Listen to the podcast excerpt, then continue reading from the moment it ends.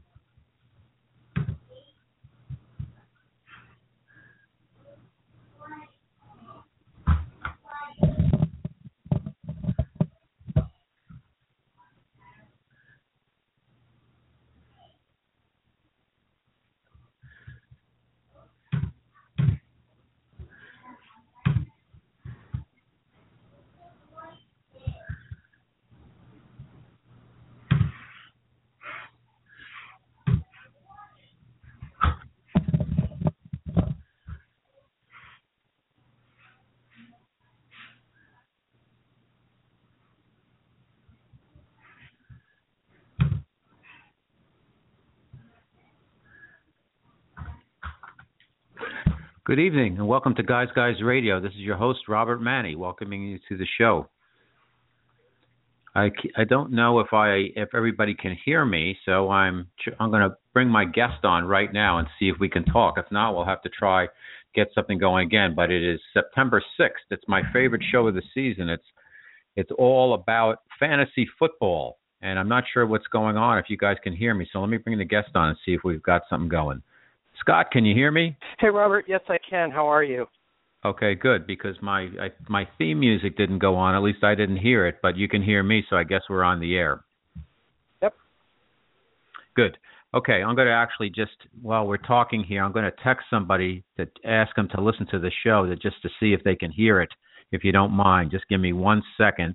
Um, my guest tonight is the fantasy football Sherpa, Scott Swanay.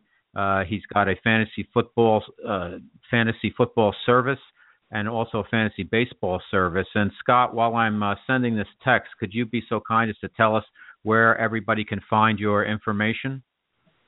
Sure. Thanks, Robert. I'm at uh, Fantasy Football Sherpa, S H E R P A dot com, and I'll be posting picks uh, throughout the season, especially this year with the emphasis um, being shifted to uh, daily fantasy sports. I'll be posting a lot more content about daily fantasy football, as you may have noticed. Uh, the the big um, daily fantasy sports companies are, are pretty much carpet bombing the the print and uh, um, radio and TV waves with uh, ads for their games. So I'll be doing a lot more um, daily fantasy football content this year, and also uh, hosting my own show on Blog Talk Radio on Wednesday nights at uh, 9:30 Eastern called Fourth and Inches with Jana and the Sherpa. My co-host Jana Kimmel and I are just starting into our sixth season for the show, so we're really looking forward to that. Oh, fantastic!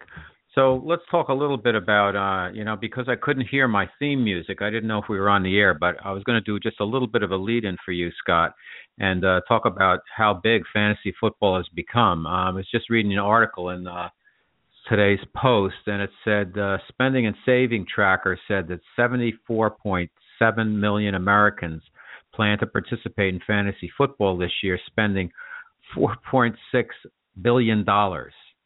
It's incredible, and it's it's really it's gambling that you don't have to pay taxes on. Um, 57 million people uh, above the age of 12 and above actually are participating. Uh, one in five of the people playing is female and 40% of the players will participate in more than one fantasy league. So uh, where are they playing? Well, a lot of people, 54% are in ESPN's league. Yahoo Sports has 40% and CBS Sports 29%. So you can see that this is part of the fabric of uh, of American sport and uh, and uh, the whole American football culture. And it's like something that you know I've been in a fantasy uh, baseball league for 20 years, and Scott's been in a number of them, and I don't think it's. Uh, I think it's that's more for the diehards. Fantasy football has been more embraced embraced by the NFL, uh, whereas baseball, until recently, they haven't realized that like you know it's keeping fans in the game, and football has really acknowledged that a lot earlier. Any any thoughts on that, Scott? Well, I think just to the casual observer too, you know, football is probably a little bit easier to understand than baseball is. I think there are a lot more nuances to baseball. You know, football is I mean, I guess you could argue baseball the point is to score runs, football the point is to score touchdowns and field goals, but I think just generally too, you know, even when you go down to youth sports, okay, soccer is becoming more popular now too, but you know, football participation dwarfs baseball and little league um participation and I think that's been true for quite a while and yeah, I just think people are more likely to grow up with the sport either as participants or siblings or parents of people that do play and yeah, I, I think that's why it tends to have a greater following. Also just the fewer games in the season it's easier to keep track of, you know, with baseball it can seem at times like a soap opera where if you miss a day you're completely lost versus football. If there's only one game a week to keep up with uh, that's a lot less of a time commitment.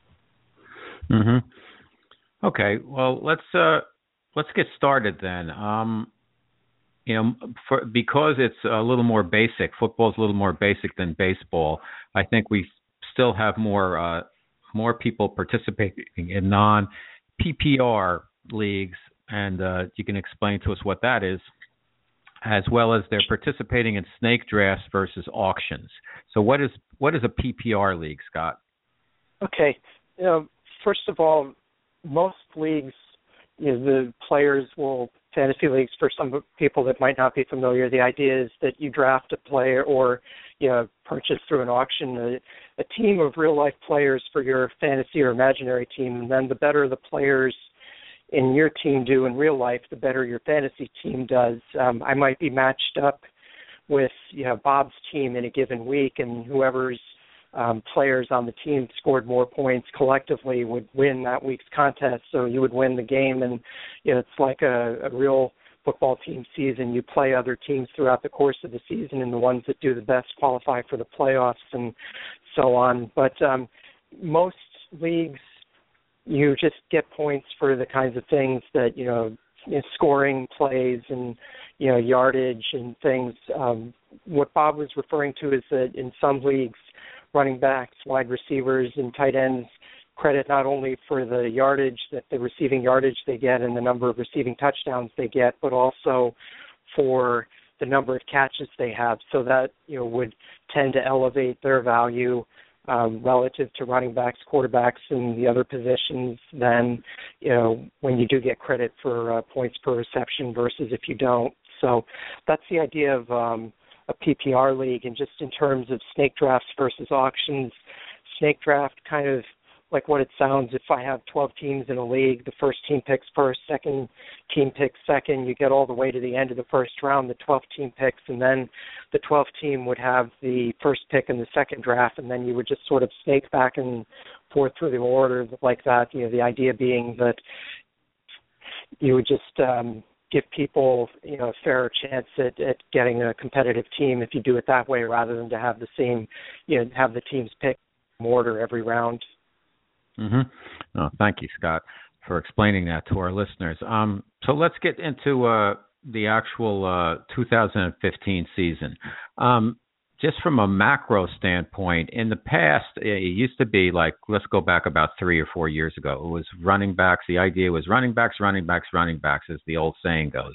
And then the game continues to open up and there's more passing. And then all of a sudden, it was like quarterbacks became super valuable and then wide receivers super valuable. And now it seems like the pendulum has swung the other way. Although it's an open, more open, freewheeling game, and I know Scott uh, in in the fantasy football and baseball, Sherpa uses position scarcity as a very valuable barometer for uh, how you draft. Um, it seems like since there's so many NFL teams that are using the kind of running back by committee, and there's a lot of depth because there's so many wide receivers out there. It seems like, and it seems like also since all the quarterbacks are throwing all the time, that unless you get one of the top two or three, that it's gone back to running backs, running backs, running backs, or at least running backs, running backs, wide receiver, wide receivers.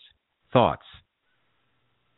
Yeah, I again, as you alluded to, you know, I'm a big believer in position scarcity. Just the general idea behind that is you're looking at the relative drop off in the player values at a position. You know, sometimes it's very gradual, you know, as it tends to be the case with wide receivers and quarterbacks, and to a lesser extent tight ends. And then sometimes, yeah, as you were mentioning with running backs, since probably only about half of the running backs you know half the teams in the NFL have that you know that you know a number one running back that they're going to run you know until he drops.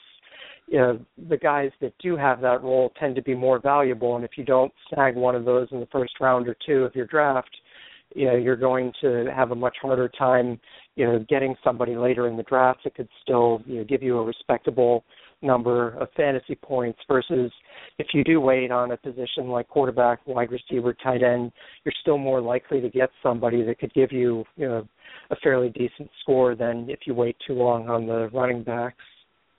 You know, uh, it, it's interesting. I was uh, talking with another owner, actually the guy who won our league, um, the league I'm in last year, and he had both Antonio Brown and Demaryius Thomas and Rob, Ron uh, Rob Gronkowski. And uh, and uh, he I, I I this year I protected in my league. Uh, I had Adrian Peterson as a one because a lot of teams, a lot of leagues have protection. You can protect one to three players. Le'Veon Bell as a three and Jeremy Hill as a four. And I I checked with him to see if he wanted to maybe make a move because I figured, well, there's no way he's going to keep a one, two, and a three and have all receivers. Yet he said that, oh well, I value wide receivers more than running backs, so I might just keep receivers. And actually, he has uh, Antonio Brown, Demaryius Thomas, and Rob Gronkowski, and uh, and then he's going to have to wait till the fourth round before he drafts a running back. Meanwhile, I took three bell cows off the board. Another guy took three bell cows off the board, and you know we're down to in terms of running backs that are uh, available in the league. You know, there's Melvin Gordon and Lamar Miller and Mark Ingram and guys like that. I mean, it's you know you're you're looking in the second the second tier already. What are your thoughts, Scott, on uh, dealing with in leagues with protection, position scarcity, as well as the relative value between wide receivers and running backs?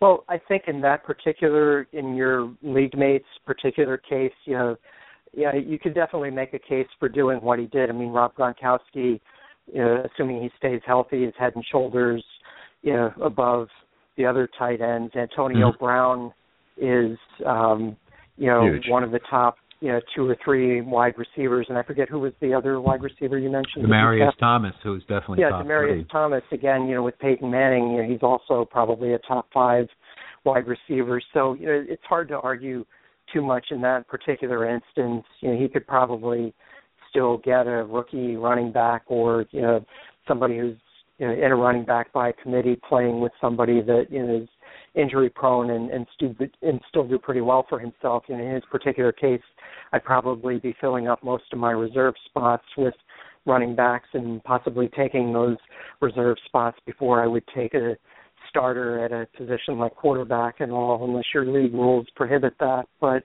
yeah, I think in his case, what he did in that particular league is defensible. But again, you know, how often are you going to be fortunate enough to have you know two or three of the top performers at their position to you know keep in that instance? I think his is probably the exception rather than the rule. Mm-hmm. Let's let's go by let's talk position by position and uh let's go quarterbacks first, since that's the premier, you know, kind of the the uh, uh, star position in, in NFL football. And there's been a lot of talk about, well, you either got to get Andrew Luck and Aaron Rodgers and maybe Peyton Manning, and then if not, you you got to wait a little bit, and uh, you can probably get a good quarterback around six, seven, and eight, and uh, now you got Tom Brady thrown back in the mix. What are your overall thoughts on uh, quarterbacks? I would tend to be in the camp of saying people should wait, you know, just for what we were talking about before the quarterback, the drop off, you know, points. It's even after those top three, you know, you've still got a Matt Ryan and Tony Romo who may not be considered top NFL quarterbacks, but from a fantasy production standpoint, you know, they're not far behind you know the the top three that you mentioned there, and even a guy like Drew Brees and Ben Roethlisberger. You know, Roethlisberger had a big year last year. Brees, yeah, you know, fell off the table mm-hmm. a little bit, but you know, you can wait probably and get a guy like that fifth, sixth rounds. You know, I would again rather than taking a Rodgers, a Luck, or a Manning in the top two or three rounds, I would probably err on the side of, of going after a, an extra running back and just you know hoping that I could grab one of those you know, second or third tier quarterbacks, and then later on try to back them up with some you know, quarterback that you know I think has you know breakout potential. So that's probably how I would play that particular scenario. All right, let me throw a couple of quick name QB names at you uh, that have seemed to be on the uh, social media kind of uh, trending that everybody you know kind of talks about like what can we expect potential breakout Ryan Tannehill. You you buying on him or what? And what round? Um, I I think I wouldn't take him as more than a backup. I mean, his receiving corps should be better. Lamar Miller, you know, was a breakout guy last year, but I still think you know there's there's players like you know Teddy Bridgewater, David Carr, Nick Foles, even that I would rather have than uh, Tannehill. Really? Okay. Interesting. Yeah. Uh, how about um, the idea of drafting two quarterbacks? Do you think it's uh, mission critical that you always have a, a backup uh, when you do the? It's usually 16 rounds in a draft that you you definitely take two quarterbacks. I do, just because the downside of not having one is really, you know, pretty calamitous. If if for heaven forbid, you know, you had Tom Brady as your only quarterback in the 2009 season or whenever that was when he got hit in the first quarter of a game against Kansas City, and then all of a sudden, if you didn't have a backup quarterback, your season would have been down the proverbial toilet then. So I think it's imperative. You know, there's there's an adage that you want to be one of the last people to draft a first quarterback and one of the first people to draft a second quarterback. Even if you mm-hmm. don't buy that, I still think it's a good idea to you know, wait till the end, and who knows, you know, somebody like a Sam Bradford or a Blake Bortles might be available, or even this year, you know, someone like Ryan Fitzpatrick, who, you know, who knows how long he's actually going to be the Jets starting quarterback, but chances are it'll be for, you know, at least half the season, and yeah, I would definitely make sure I had somebody like that on my roster at a minimum. As a backup or or a yeah. starter. Okay. No, as a backup. Yeah, I think you mm-hmm. definitely have to get you know one of the you know you want to get one of the guys in the top two or three tiers at least as your starting quarterback but you know i mean heck even a jay cutler i would rather you know have him as a backup quarterback than you know than wait too long and wind up with you know somebody like Jameis Winston who may or may not be you know good this year but you know I would mm-hmm. rather have more of a proven commodity as a as a backup guy even if he doesn't have quite the upside that say a Jameis Winston might. Okay. Uh, let's throw a name out there that's been in the news a lot. Tom Brady. Uh, he, you know, it looked like he was going to be suspended for four games, and you know, at best case scenario, maybe they cut it back to two. But now he's he's going to start on Thursday in the opening game, and uh, he's been a premier quarterback for many years, and you know, he's getting a lot a lot of press. If if people really think about it, though New England would have lost that Super Bowl if Seattle just ran the ball in, and we wouldn't have had as much talk about this except for the Deflategate. But um, I guess my question is: Is Tom Brady a top five quarterback for 2015? I say no, uh, Robert, for two reasons. One is that, first of all, it's not out of the question that he still could be suspended at some point in a way, you know, if the NFL holds another hearing and does it in a way such that, you know, Robert Goodell isn't acting as the judge, jury, and hangman, you know, I think that there is still a non-zero probability that he misses time. And secondly, and probably even more importantly, if you look at his receiving corps outside of Rob Gronkowski, you know, there, there's not a lot, especially in his wide receivers, that you know really makes you, you know, quake in your boots. You know, Danny Amendola is always injury prone. Julian Edelman is, you know, a good receiver, but he's hurt now. You know, Aaron Dobson, you know, those guys. You know, Brandon LaFell looked good last year, but he's on the pup list to start this year off. So, I, I think his receiving corps is not as good as it has been in the past. You know, we're we're certainly not talking, you know, Randy Moss and Wes Welker here. Mhm. Okay, That's let's the main talk reason about I would shy away from him in an early round. Okay, good. Um, and you like do you like Drew Brees? He's overlooked. I agree with you. You like Tony Romo? He's overlooked. I agree with you. You like uh, Matt Ryan? Uh, uh, he's overlooked. Uh, I agree with you. Russell Wilson is getting a lot of buzzes like top three quarterback. I'm looking at a CBS cheat sheet right now, and I've read a lot of other stuff. And uh, you know, he's never really come through fantasy wise, but they're saying, well, now that he has uh, Jimmy Graham, it's all going to be different now. Do you feel the same way? I I don't know. Um, in a word, no, I don't. Um, two reasons. Again, kind of like Brady, his receiving corps is nothing to write home about. I mean, when you're got a guy like Chris Matthews that had never caught a ball before, and then all of a sudden he's got five catches and he's your go-to option in the Super Bowl, that attests to the the quality or lack thereof of mm-hmm. your receiving corps. And to my mind, they didn't really do a lot to beef that up during the off season. You know, their top two guys are still Doug Baldwin and Jermaine Kearse, so I'm not terribly impressed there. Secondly, with Wilson, kind of like Cam Newton, a lot of his value is tied up in how much he runs, and mm-hmm. you know, you figure if he, you know, first of all, teams don't like to have their quarterback running for 800 yards a season if they can right. help it because you know they're putting themselves at risk of you know getting hit you know every time they do that and you know when Tarvaris Jackson is your backup you know you don't really want you know to risk your starting quarterback you know on a lot of you know bootlegs and you know, he's also still got you know Marshawn Lynch there they picked up Fred Jackson after he was cut by Buffalo so they have right.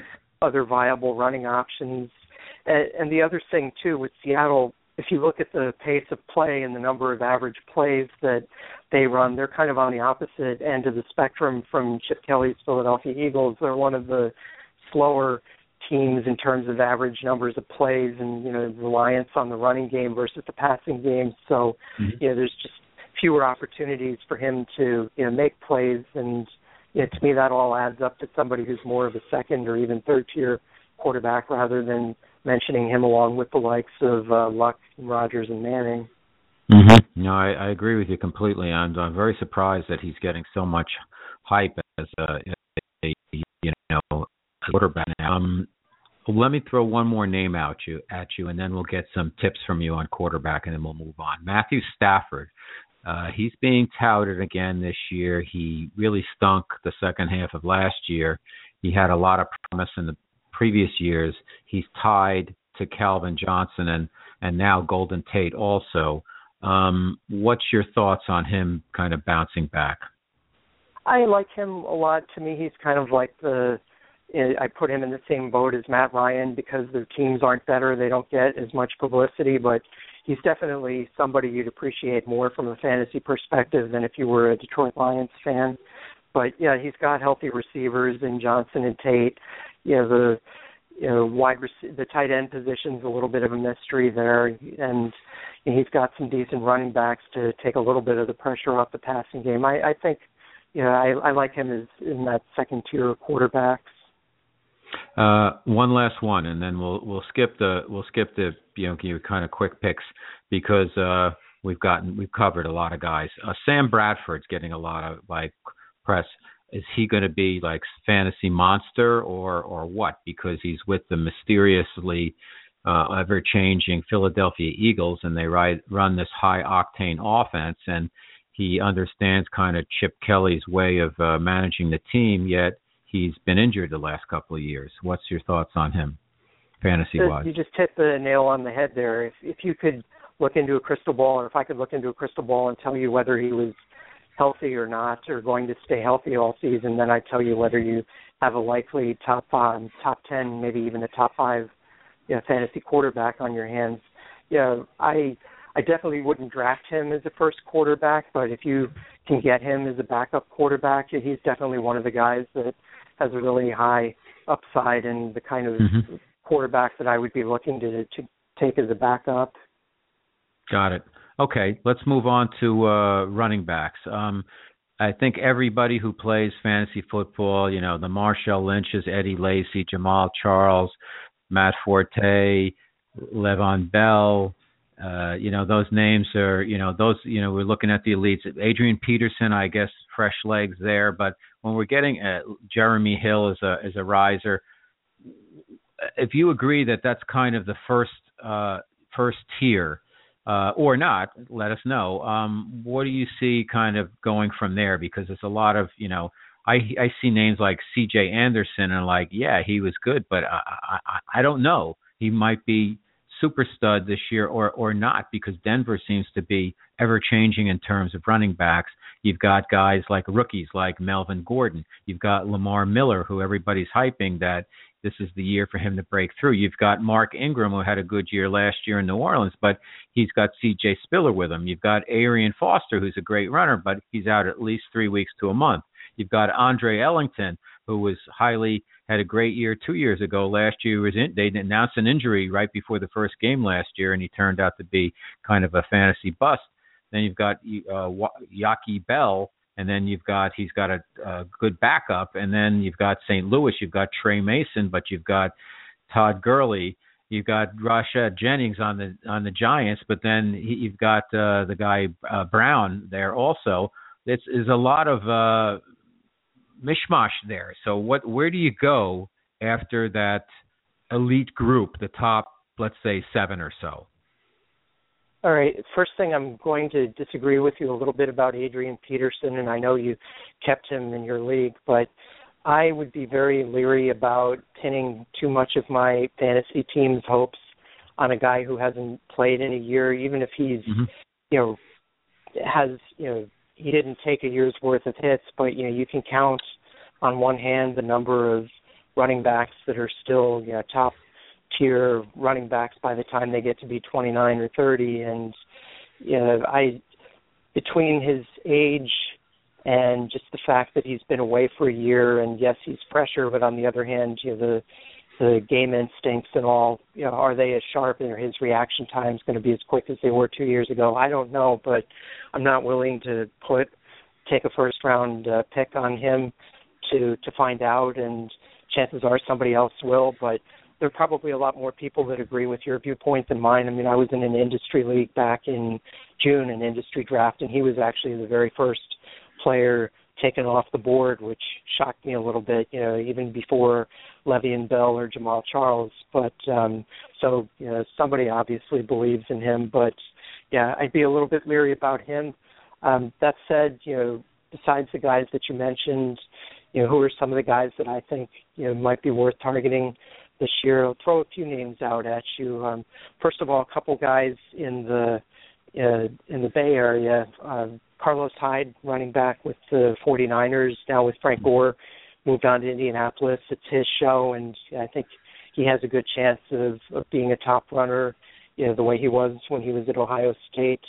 Uh, Latavius Murray over in Oakland. You know that franchise is perpetually a mess, but you know David Carr is another name that you know we mentioned before with the quarterbacks. Mm-hmm yeah, I think you know between David Carr and Amari Cooper, you know that's going to take some pressure off of their running game, and you know, and you know, they have Michael Crabtree there too now. So you know Murray showed some flashes last year of of stardom, potential stardom. So he's somebody that I you know like a lot too. You know, you have somebody like Isaiah Crowell in Cleveland, where you know, that running back situation is a little bit murky, but you know, he's somebody you might want to consider. Who, who, um, is that in Cleveland? uh, Isaiah Crowell. Okay. Mm-hmm. Yeah, and um, then in Atlanta, um, Tevin Coleman is another intriguing. He, you know, they, you know, they have Devonta Freeman back, who was a rookie last year, but he's not the biggest guy in the world, and you know, so you know, Tevin Coleman's a little bigger. You know, he might get a chance at some point here with rookie running backs. It often comes down to how good are they in pass protection. That determines you know, how much time they see on the field. So, mm-hmm. you know, that's he's somebody to keep an eye on. And then if you want to go sort of for a blast, you know, from the past, you know, take a look at uh, Doug Martin down in Tampa Bay. You know, he's somebody that was really, really good about three years ago, and then injuries have sidetracked him since then. But if he's really healthy, you know, he might also be somebody that if you could get him as a, a third running back, you know, might really pay off in a big way for you. What do you think of the situation in Dallas? I mean, they've got this great line, I was very surprised. I'm a Cowboys fan. Like, okay, you let DeMarco Murray go. Do you have a plan?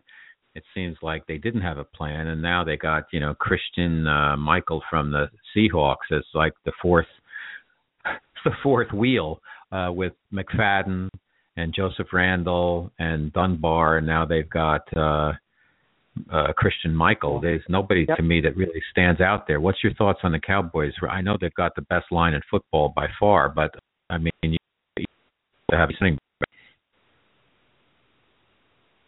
Well, I think somebody there is still going to to do well and rush for a lot of yardage, but I couldn't really tell you who. If they were all healthy, my money would probably be on Joseph Randle. You know, it would not be on Darren McFadden, and probably you know Michael would be my second choice there. Okay. Um, and um, I forgot to mention before when we were talking about Dallas guys, uh, Demarco Murray is somebody else that you know. I know he had a good year last year. People are just mm-hmm. attributing it to Dallas's line, and now he's moved on to Philadelphia where the line isn't as good, and he's also got Ryan Mathews to share carries with. But you know, he's somebody. If I could get him at the end of the first round or early second round as a second running back, he's somebody that I think is also being overlooked. Okay. Um, let's talk about how about the situation in New Orleans. Then you've got Spiller and you've got Ingram, and I'm reading a lot of stuff about Spiller. That's he's going to get the ball a lot. What are your thoughts there?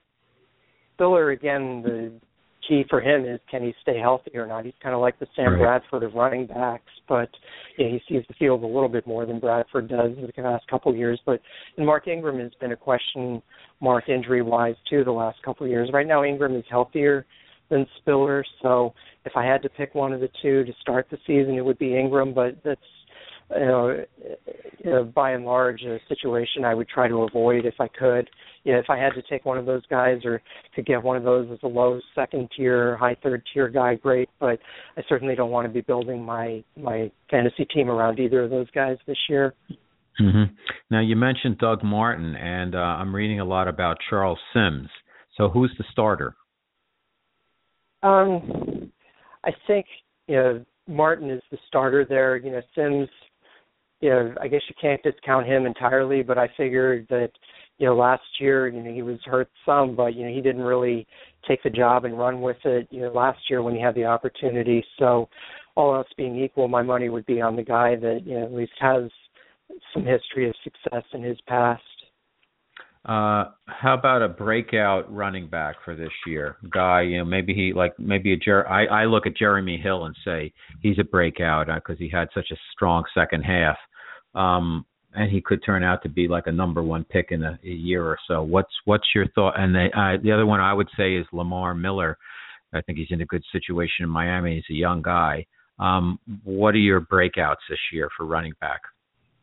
Yeah, I both of those guys are good choices. Um, I don't think we mentioned T.J. Yeldon with mm-hmm. Jacksonville before, another rookie who's getting a lot of press. But you know, depending on how good the line is and how well you know Blake Bortles develops, you know, he could have a lot of opportunity there. And then you know the two guys I mentioned before, you know, that are really getting their first big shot at uh, starting and being the the man, and that would be Carlos Hyde in San Francisco and Latavius Murray in Oakland.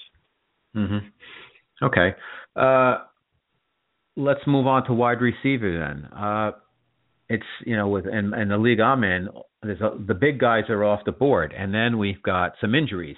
So Antonio Brown, Demaryius Thomas, Odell Beckham, Dez Bryant, Emmanuel Sanders, Mike Evans, AJ Green, Julio Julio Jones, even Jordan Matthews, the the the, the Andre Hopkins, all off the board, and then you've got Jordy Nelson out, uh, Kelvin Benjamin out for the year. Where do you go? Where do you think? Let's talk. Let's start with like Randall Cobb, Calvin Johnson, uh, T.Y. Hilton, Brandin Cooks, Alshon Jeffery. Give us your thoughts on that kind of the, you know, A minus group of guys. Yeah, I think you know you have my list you know mirrored almost exactly. Uh, Calvin Johnson seems to be healthy right now. He would be at the top of my list among the guys you rattled off in that second tier. Randall Cobb, you know, being the number one guy you know, if his shoulder sprain isn't too serious. I, again, all else being equal, I would tend to want guys pick guys who are healthy to start the season rather than guys who aren't. So, yeah, I would probably go with a T.Y. Hilton or an Alshon Jeffery or Calvin Johnson over Randall Cobb. But you know, that's not to say Cobb couldn't, you know, rack up better numbers than all of them. You know, Brandin Cooks, you know, that's a good choice. You know, a couple other names that are on my radar screen. You know, we mentioned Amari Cooper before in Oakland, mm-hmm. you know, Keenan Allen in San Diego, you know, Sammy Watkins in Buffalo, depending on you know how good uh, you know their new quarterback is. So you know, there, there's a lot of places you can go. Um, but uh, and and the other thing about wide receiver too is that almost always there's you know multiple guys on the waiver wire at different points during the season that can actually you know, help your team too. It's and there doesn't tend to be quite the feeding frenzy with wide receivers that there does with running backs. Now, take a guy like Alshon Jeffery. Uh, I had him last year, and uh, you know I was surprised at the end of the year that he had the stats he had because he really didn't seem to be doing too much at the beginning of the year. Now, again, at the beginning of the season, he's got a mysterious calf injury that they're not really being very forthcoming with. I think it's a function of how Mike, uh, Coach Fox. Uh, in Chicago kind of manages the press. But what what is your understanding? As, uh, because you know beyond him they have Eddie Royal. Uh, they don't have a lot of depth at wide receiver in Chicago, and you've got Jay Butler and uh, Cutler, and like who knows how he's going to respond now. Trestman's gone.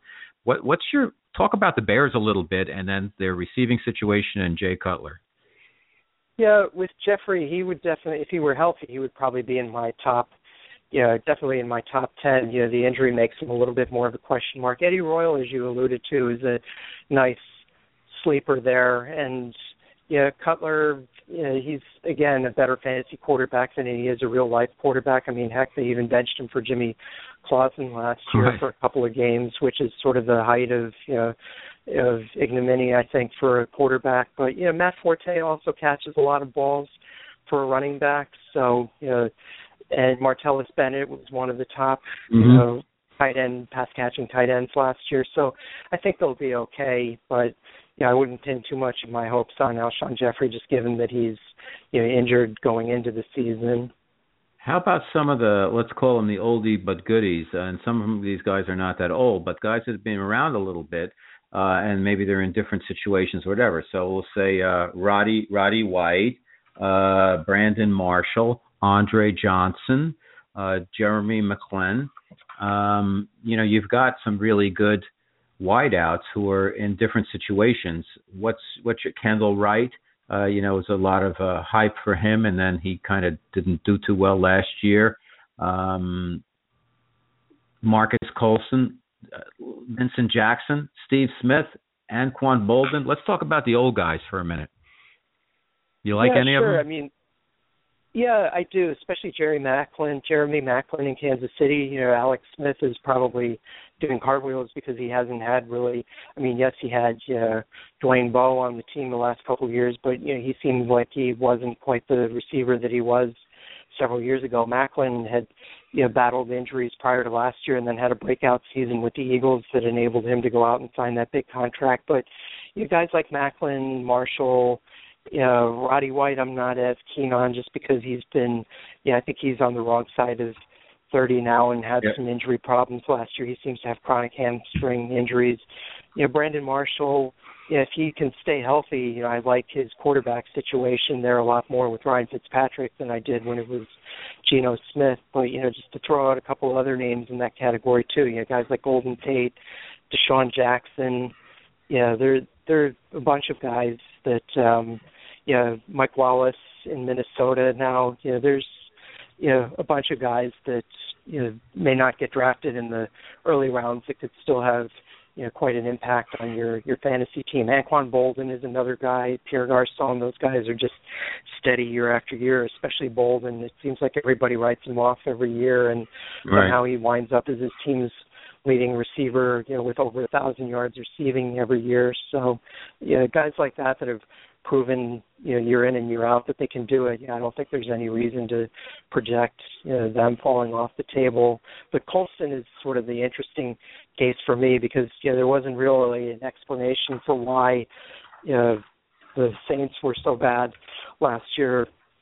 You know, on offense, when that's a relative term, of course, but yeah, he's somebody that I'm really curious. He's never been a real, you know, downfield threat, but you know he's always caught 90 to 100 passes, and you know last year that just didn't happen. So he's somebody that I, you know, think you probably could get, you know, you know, relatively late in the draft this year that might, you know, return to his prior form and, you know, be a good second or third receiver for your team.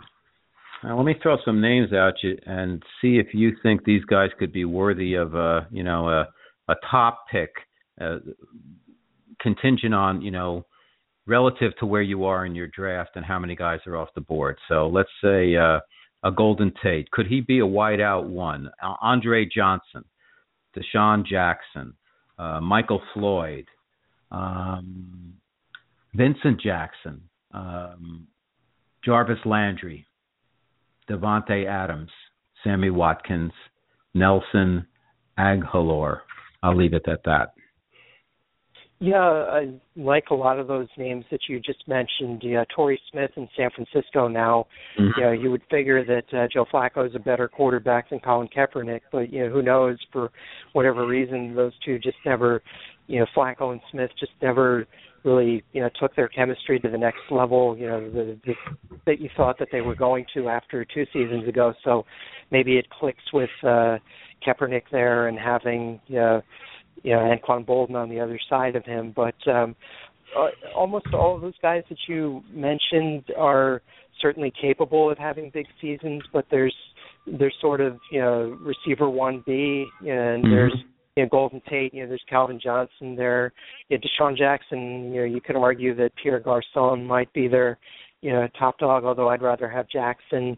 You know Brandon Marshall. You know you've got um um Decker. You know, Decker there. So, you know, there, there's all sorts of you know, things like that. You know, somebody that we didn't talk about who I really like a lot this year is Allen Robinson in Jacksonville. He got off to mm-hmm. that great start to his rookie year. I think he had right. three touchdown catches in the first game against the Eagles last year. Of course, Jacksonville being Jacksonville, they still lost that game. But you know, he's somebody if Blake Bortles is really better, you know, that might be a, a sort of you know a backhanded way to to buy in on Blake Bortles' development there to you know take him. And again, he's not somebody that's going to get picked you know too high in the draft, but somebody that could still you know deliver really good value. Um, you know, I think you mentioned Davante Adams too. You know, with Green Bay, you know, he's somebody else that you know with Jordy Nelson out of the picture now. You know, he looks you know much more appealing than you know Donte Moncrief in Indianapolis. You know now you know with Reggie Wayne out of the picture, you know there's definitely an opportunity for him to step forward. You know Kamar Aiken in Baltimore with no Torrey Smith there, he's their clear number two receiver now. So there, there's a lot of guys that could really step up and you know probably won't cost you a high fantasy uh, draft pick this year. Mhm. What was the guy in Baltimore? What's his first name? Uh, Kamar K A M A R. Okay. Kamar Aiken. All right, I'm jotting him down because yeah, Michael I, Crabtree, gonna... you know Brian Quick. Those are a couple other yeah. guys. Oh yeah, Brian you Quick. Know, yeah. If you want to really speculate, you know, go with somebody in a late round. Go with somebody like Cody Latimer in Denver. You know, there, there's all sorts of guys. What's your sense, Stedman Bailey? I read some stuff on him, and then but I read like yes, and then I read like no mm. on the Rams. Yeah, flyer, I, flyer, right?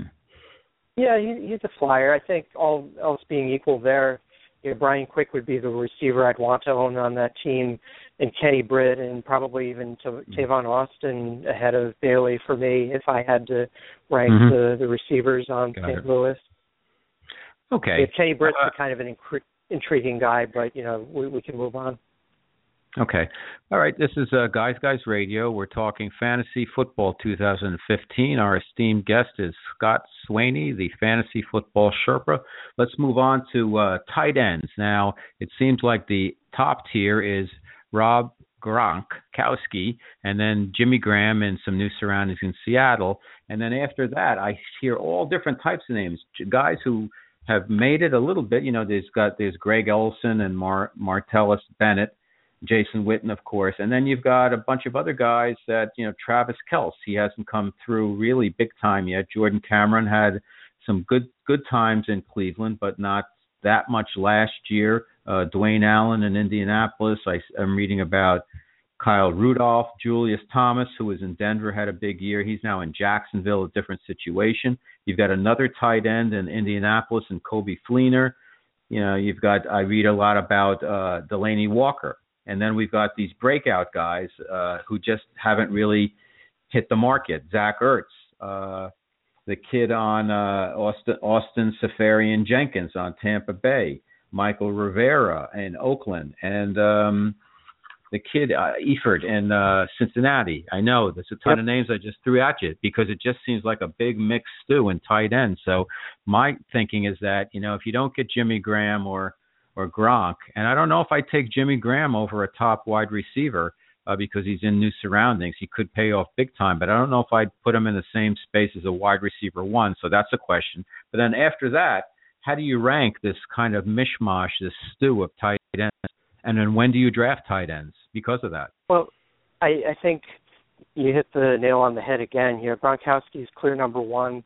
Graham, know, uh, mainly because he's in new surroundings, I would tend to devalue him a little bit relative to past years. That doesn't mean that he might not be, you end up the season as the top tight end, but you know, I have a hard time imagining him being as productive in Seattle, where they've got a, a good running game to go with you know you know what what semblance of a passing game they do. You know, whereas in New Orleans they had threats at wide receiver, so you couldn't you know quadruple cover him, and mm-hmm. they didn't have much of a running back running attack. So that was Good and you point. had a talented quarterback in Drew Brees. So that was sort of the perfect storm for him. You know, in Seattle, I I just you know I would probably still rank him as the number two tight end, but he's probably going to be off the board before I would feel comfortable taking him. And you know, then after that, you're right. You know, pretty much all those guys that you you mentioned, you could just throw them in a hat and pick out a name, and you know, I, I couldn't really argue with you. You know, a couple names, a um, couple other names that I would throw out that we didn't mention yet. Uh, one is with Darius Green in San Diego, who was hyped a lot last year after right, right. you know a pretty impressive rookie year, but then you know just didn't deliver the goods, and then you know you know, um, you know, after that, then um, um, Antonio Gates, you know, had a resurgence of sorts last year, but of course now he's suspended this year, which opens up the the door for Ladarius Green again. So he's somebody that I like a lot, and also um, Owen Daniels had a couple of good seasons in Houston with Matt Schaub. He hasn't done too much, you know, the last couple of years. He had a couple of good games last year with Baltimore and Joe Flacco, but now mm-hmm. as you know, Peyton Manning tight end, you know, that almost by default, you know, lends itself to, you know, lots of opportunities. So he's somebody that I would uh, have pretty, right, you know, that I would definitely have on my, you know, radar too. And let me yeah, let me ask you even, about him Be- before you move on. Hold hold on yep. one second. Hold that thought.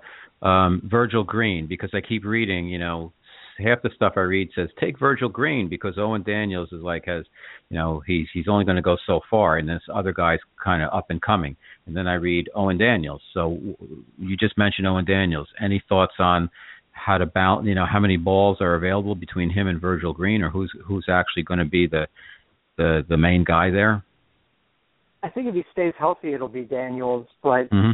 yeah, we'll, we'll see. You know, Peyton Manning definitely has a history of involving multiple tight ends, you know, especially when he was in Indianapolis. It just seemed right. like you know Jacob Tamme and uh, yeah, I'm, I'm forgetting now you know the others, but you know he always had um, you know, and Dallas. Um, I'm forgetting his last name now, but um, you know they always had multiple. Dallas Clark. Tight, yeah, Dallas Clark. You know they always had multiple tight ends that they were involving in their offense there, and you know there's there's plenty of balls to go around there, you know, and especially if you know, whether it's C.J. Anderson or Ronnie Hillman, you know, whoever their top, you know, you know, rusher turns out to be this year, you know, I think, you know, they're still, as long as Peyton Manning is healthy and standing, they're still going to be primarily a passing offense. So, okay. yeah, I think you, I wouldn't draft either of those guys, you know, as a top tight end, but you know, if you're in a league where there's enough depth that you have to take a, a backup tight end, you know, I would definitely consider them. And even if you know it gets to the end of the, you know, and you're the only person that doesn't have a first tight end, I would I would think that Owen Daniels could certainly be in the top 12 or 14 in a in a league. So yeah, that's how I see those guys. Okay. Um, You were going to keep going with some other guys. I before I interrupted you with the question about Virgil Green. Yeah, I was just going to mention a couple of guys. You know, one Please. since we were on the the oldie but goodie, you know, topic for the wide receivers. You know, Vernon Davis certainly fits that bill in Mhm. San Francisco. You know, who knows, you know, whether he might be able to bounce back. And then, you know, you know with the Jets, you know, who knows what their offense is going to be like. Again, I like their offense, at least their passing attack more with Ryan Fitzpatrick than I did with Geno Smith. But you know, Jace Amaro is somebody that was highly touted coming into last year and didn't really have too much success his first year, but you know we'll see. You know, the the opportunity is definitely there for him. He's out though. He's uh he's out for the year. Oh, sorry, who did I? I, I only I say that as a, a season ticket holder. He uh I think he separated his shoulder and uh oh, you're this right. I'm sorry. Yeah. You're right. So I don't yeah, even know it's who's there. To, they have a blocking. it's I don't back know. to Jeff Cumberland and Kelly yeah, Davis right. now. I'm sorry. Right. You're right. hmm So that's uh yeah that was a Yep. question mark there. But okay, let's talk about the whole concept of tight ends then. Um my thinking is if you don't get one of the top two guys, and probably if you don't get Gronkowski, and in my league he's gone, that you might as well towards the middle and then the end of the draft, you might as well take two tight ends. I know you're using up two slots, but this way, you know, if you get in, the, in one of those situations where there's sharing going on, whether it's Denver or Philadelphia or Cincinnati or Indianapolis, that you know one of the guys will work out. What are your thoughts on taking two tight ends versus one? I think that's a, a definitely a, a decent strategy, given the number of guys that are in that sort of middle range that we were talking about before. Because chances are you're probably going to turn over a third to half of your roster, you know, due to injuries, buys, and other things during the season anyway. So, you know, definitely drafting two guys like that and you know just sticking with whichever one is is doing better for you, and then you know you know, replacing the other one or, you know, just picking up a bye week replacement is, is definitely a defensible strategy. Mm-hmm. Okay. Uh how about uh the two areas that people don't really concentrate on too much, but I noticed last year in my draft somebody took the the somebody took the Seattle uh defense you know before the 10th round and then somebody took Rob Grunt uh, Rob uh the, the kicker Oh, on uh, Stefan England. Gostkowski. Yeah, uh, like in the eleventh round or something. I'm like, what? Uh, so, what are your thoughts on? Uh, let's talk about defense and kicking, and then when do you think you should take both of those, and then who do you like in terms of uh, defense? Let's start there. Um, the kickers, I'm definitely in the camp of, you know, you you don't know who's going to be good from one season to the next because a lot of it is, you know, based on how many field goals they get the chance to kick. But you know, you really don't know. You know, should I go with a top scoring offense and just figure they're not going to get the ball in the end zone all the time, or do I go with a mediocre offense and figure they'll be good enough to get the ball close enough for a field goal, but not necessarily to punch it in for a touchdown. So my feeling about kickers you know, is always just to wait until the very last round with them and pick the guy that you know pick guys on high scoring offenses, just figuring that they're going to get more opportunities. So you know this year that would be you know the Adam Vinatieri's and the Mason Crosby's of the world. You know guys like that. If you want to gamble on somebody that has mm-hmm. a big leg, leg and can hit a lot of field goals, then maybe Justin Tucker is your guy or Yeah. you know Cody Parkey, but you know just I I don't see any reason to to guys you know now Josh Scobee's in Pittsburgh since they have already had two kickers go on IR. You know those are the guys that I would tend to focus on. But again, you know I see no reason to to take any of them before the before the last round. What defenses do you like? Any particular Um, teams Yeah, there, besides there are a few. I mean, know, besides I mean, Seattle's getting Seattle, the hype. Yeah, Seattle's getting the hype. I think the Jets should be better this year. You know, with you know the beefing up, you know, having the reunion tour in their secondary there with you know Mhm. you know Cromartie and and Revis. That'll help. You know, um, I think Houston, if Jadeveon Clowney comes back healthy, that could be a really you know fun defense to watch.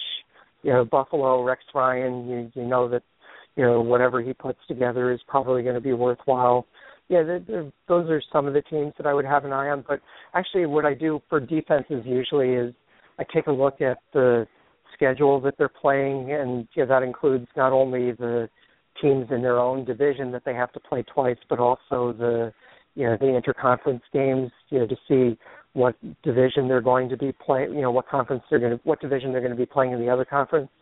And this year, to me, the AFC North, if I just had to pick a division at random and pick a team out of there, if it got to be late in the draft, yeah, I would take a, a Cleveland or a Cincinnati, you know, someone like that, you know, just because the AFC North, you know, none of the offenses outside of maybe Pittsburgh's are really scary, and they also get to play the NFC West teams this year, which you know none of those offenses are really high octane offenses either. So that's kind of my mindset when I approach uh, mm-hmm. picking a defense. Fantastic. So to give us uh, give our listeners like uh, when they're going through, most people are going to go through a non PPR snake draft, and they may or may not have keepers. But during the draft, when you're managing the draft, give them some advice, some things to look for, whether you you know, you just keep going with the running backs. If you go position scarcity, if you try to take the first tight end instead of the fifth wide receiver, how do you how do you manage how do you manage the actual draft? Well, I think the key year? is to be as prepared as possible beforehand and what that means is whether you use a magazine or a paid service or what have you, you know, to have some kind of, you know, ranking of the players, you know, by tiers you know, by position in front of you and just have something that you've thought through ahead of time and that you're comfortable with and that way, you know, it takes a lot of the guesswork out. You know, you can see, okay, you know, I still have three guys in my second tier wide receiver, but only one guy in my second tier running back. I'm going to grab the running back and hope that one of those three guys is still there the next round for me at wide receiver so you know that's kind of my thinking. Also, just you know, know how your league scoring system works and you know which positions tend to score the most points and how quickly those points drop off. You know, that's really important. And then you know also just pay attention if you can. If it's not too much work, either because you're drafting with a partner or because you're using some kind of software. You know, keep track of you know not necessarily the players, but you know definitely the positions that other teams have picked. So if you know that there are two guys you really like at tight end, but there's only one guy between your pick now and your pick in the next round that still needs mm-hmm. a tight end, you know, then you know you can probably safely go pick somebody at another position. Then, so mm-hmm. those are the main things. It's not so much you know specific players, you know, honing in on specific players, but just you know, having a plan ahead of time, which just means having you know the you know tiered players by position, you know, all laid out in front of you, and then just you know trying to keep track of that, you know, not only you know crossing off the actual players that have been picked, but also just you know with your you know fellow league mates, you know, keeping track of who they have and what they still need. I think that's the the the best way to go about a draft. Mm-hmm. All right, let's just circle back to one last point, and then I'll let you go. Um, Adrian Peterson, since a lot of people have been talking about him, and you know, last year you advised me not to protect him. I had it. I was either him or Montee Ball, and I couldn't decide. And I protected Peterson, and of course, he got suspended after one game for the entire season, and it just uh, devastated my team. I had a great draft besides it, and I also had Andre Ellington in the 13th round last year, and then like the day before the first game, they said, "Oh, by the way, he's got a bad ankle," and he stunk the whole year for the most part. But anyhow, the reason I personally protected uh, Peterson was position scarcity. That I sure. I just think he's a bell cow. He's a freak of nature. Uh, normally, uh, if he was anybody else, I wouldn't take him. And I figured, well, I got Jeremy Hill, I've got Le'Veon Bell and Peterson, that's like two running backs and the uh, and the option position. So, and I'm keeping those guys away. And I looked at the looked at the wide receivers. Uh, you know, I could have Randall Cobb. Somebody offered me Calvin Johnson for Jeremy Hill, and I said no. I actually think Jeremy Hill is going to be the best of those three running backs. So I figured, you know what? It doesn't matter what round he's in. This been my last year. I've had Adrian Peterson his entire career um, he could be he could be gold, and he might not be. But I figured, well, I, I have three bell cow running backs. Thoughts?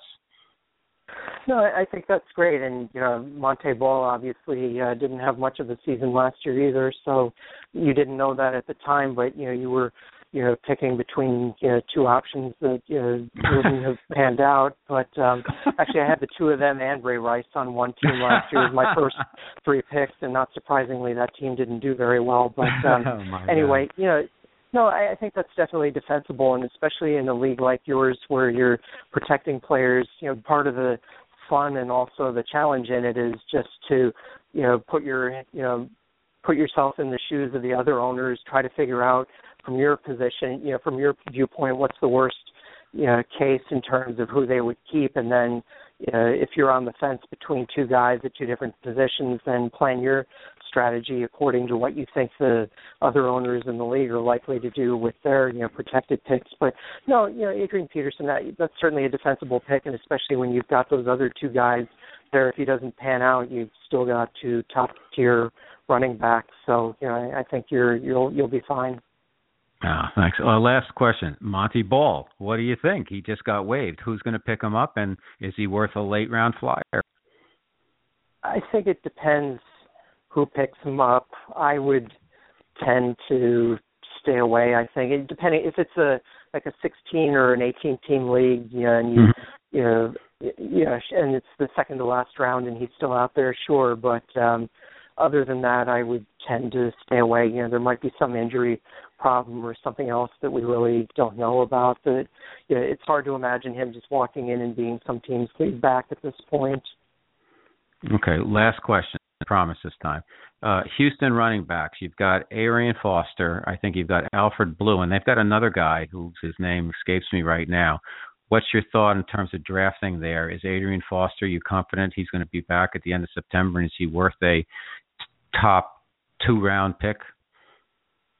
I think he, if I had a pick at the end of the second round, beginning of the third round, and he were still there, great. But my guess is he's going to be off the board, you know, long before that, probably by the end of the first round, beginning of the second round. Yeah, Alfred Blue, yeah, he he showed you know some potential last year when he had the chance to start. You know, I think if he's somebody that I could take as a, you know, a third or fourth running back, but again, he'll probably be somebody's second or third running back. But you know, I I think with Foster, you know, that's just too much of a gamble for me to rely to rely on him as a top running back for for a fantasy mm-hmm. team this year. Got it. Okay. Well, listen, Scott, you this is always my favorite show of the year because I love talking about football. I love getting your insights. Uh, my second favorite is when we talk baseball, and uh, you just really hit the ball out of the park and kick the ball through the uprights. So I want to thank you so much for being our guest on Guys Guys Radio. You really have educated me and our listeners and made it a lot of fun. And um, you can find everybody. You can find Scott at his website, fantasyfootballsherpa.com. And uh, any other thing you want to add to that? I know we gave you social media at the beginning of the show, but give it one more shout out, and then I'll let you go. Sure, I'm at um, fantasy underscore Sherpa on Twitter, and also going to have um, you know, for the sixth season, the show on Blog Talk Radio Wednesday nights at seven nine thirty Eastern uh, called Fourth and Inches with Jen and the Sherpa. And for those of you who are getting into daily fantasy football now, we'll probably be uh, talking a lot about that this season too. Great. Okay. Well, listen, Scott. Nice speaking with you. Thanks so much. Hope everything's going well, and uh, congratulations again on your. You're going to be a married man soon, and uh, all the best this year in uh, the end of the our baseball season and the beginning of the football season. Thanks so much, Robert. Always a pleasure. All right. Be well. Okay, everybody, that's our show. Uh, all football, uh, and uh, most of you are going into your drafts now, so I hope you have a blast with it. And good luck to everybody. Remember, uh, we'll be back. Actually, we're going to be back uh, this coming Thursday with another show, uh, which I'll be promoting on social media. But I want to get this in on Sunday night and uh, make it kind of a special occasion with a special guest and my friend Scott Swanay, Fantasy Football Sherpa, Fantasy Baseball Sherpa also. So all the best, everybody. And if you play your cards right, remember, guys, guys finish first.